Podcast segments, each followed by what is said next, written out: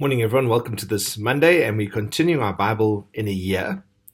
And uh, in amidst the other scriptures that we're reading this morning, we're going to be reading Psalm chapter Psalm 52. And I'd like to read um, just the whole psalm if I can, and we can take it from there. It says, "Why do you boast of evil, you mighty hero? Why do you boast all day long, you who are a disgrace in the eyes of God? You who practice deceit, your tongue plots destruction. It is like a sharpened razor." You love evil rather than good, falsehood rather than speaking the truth. You love every harmful word, you deceitful tongue. Surely God will bring you down to everlasting ruin. He will snatch you up and pluck you from your tent. He will uproot you from the land of the living. The righteous will see and fear. They will laugh at you, saying, Here is now the man who did not make God his stronghold, but he trusted in his great wealth, and grew strong by destroying others. But I am like an olive tree flourishing in the house of God. I trust in God's unfailing love forever and ever. For what you have done, I will always praise you in the presence of your faithful people, and I will hope in your name, for your name is good.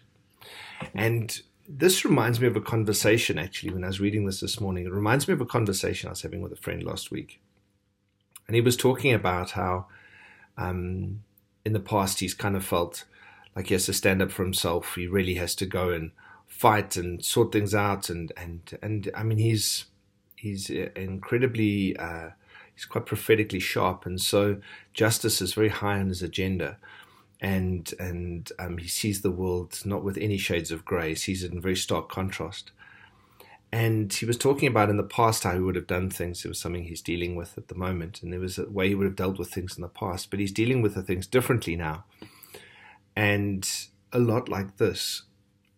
So in the past, if he sees someone who tries to do him like Doeg the Edomite, we read that at the beginning that David wrote this when Doeg the Edomite um, had spoken about David behind his back to try and get Saul to to kill David. Um, David, it's very interesting the way this thing lays out. David doesn't go looking for revenge himself. So this psalm's broken in three parts, and it's really challenging. Like if you if you're going to be honest with yourself, if I'm going to be honest with myself, this is one of these Psalms you don't really want to read because David, like, I agree with him on a surface level, but when you look a little bit below the surface, I'm like, flip. This is actually quite tricky what he's saying because he starts off and he, he has his rant at the guy, you know, you're such a chop, you deceitful, you all these things. But then the second part from verse 5 through to verse 7, it's very interesting how he outlines this. He says, Surely God will bring you down to everlasting ruin. He will snatch you up and pluck you from your tent. He will uproot you. The righteous will see and fear. They will laugh, saying, Here is the man who did not make God his stronghold, but trusted in his own great wealth and grew strong by destroying others. And so David's sitting here, and despite the fact that he could take vengeance on this guy, David's a super skilled warrior. This guy, Doeg the Edomite, doesn't sound like the most um, friss or dangerous warrior in the whole world. David says, you know what? Vengeance is in the hands of God. And that's that's really difficult sometimes, friends. When someone does us in, when someone tries to hurt us, um, that we are able to go to God and say, Lord, you deal with this thing.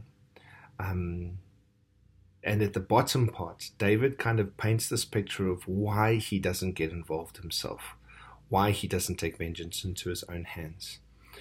And, and look what he says here. And uh, friends, I don't think it's possible to say, Lord, this is in your hands. I'm not going to take vengeance myself. I don't think that that's possible without verse 8 and verse 9, because David outlines his position and he doesn't want to leave that position. And, and if he has to take vengeance against this guy himself, he will have to leave this position. He says this I am like an olive tree flourishing in the house of God. I trust in God's unfailing love forever and ever. For what you have done, I will always praise you in the presence of your faithful people, and I will hope in your name, for your name is good. And so David's painting this picture. He's like an olive tree that flourishes or is planted in the house of God. And he's painting this picture like if I have to go now take vengeance myself, I'd have to uproot myself as a tree and then like be like some weird um, Ent Treebeard thing from like Lord of the Rings and go out there and go fight for myself. But the problem is when I'm out there, I'm no longer trusting in God's unfailing love. Now I'm trusting in my own hand. That's the very re- the very thing he says to Doeg the Edomite. In verse 7, he says, Here is the man who did not make God his, his stronghold, but he trusted in his great wealth and grew strong by destroying others. David's saying his strength doesn't come from destroying others. David says that his own strength hasn't come by from his own great wealth. That no matter what position David finds himself in, whether he's the king, whether he's the little shepherd boy, his strength comes from being rooted and, and flourishing in the house of God. That's where he is planted. And he always will praise God in the presence of his people and hope in God's name, for his name is good. And friends, I this is one of the I mean these things are so so difficult. It's the turn the other cheek thing. It's the um but not from a place of weakness, but from a place of strength, of being able to say, Lord, you know what, this is in your hands. I trust that you will do what only you can do. You will sort this out, Lord God. You will make a way. And I've had a few situations in my life where I haven't been able to work out a way through things, and it's been really hectic. And just sat there and I'm like, Lord, I am a tree planted, flourishing in the house of God. And you know what? nothing is worth me walking away from this flourishingness. Nothing worth is nothing is worth me uprooting and trying to do this in my own strength. I want to stay sustained by you.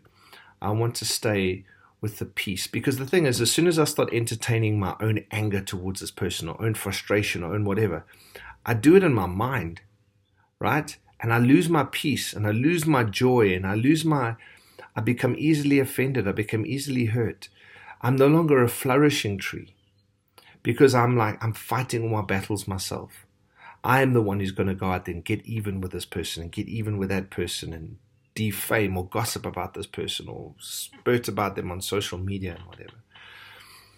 Um, I've had to catch myself a few times when our electricity hasn't been turned back on when I think it should be, of um, making a few comments about Eskom on social media and then just trying to catch myself, you know. But I am an olive tree flourishing in the house of God. Can I encourage us to be olive trees that flourish in the house of God? Allow Him to be our source, allow Him to be our protector, allow Him to be the one who takes vengeance on our behalf. So that's quite challenging. Can't wait to see you guys next week, Monday, which will be 2023, which will be so exciting. It's ne- it'll be next year. See you guys then.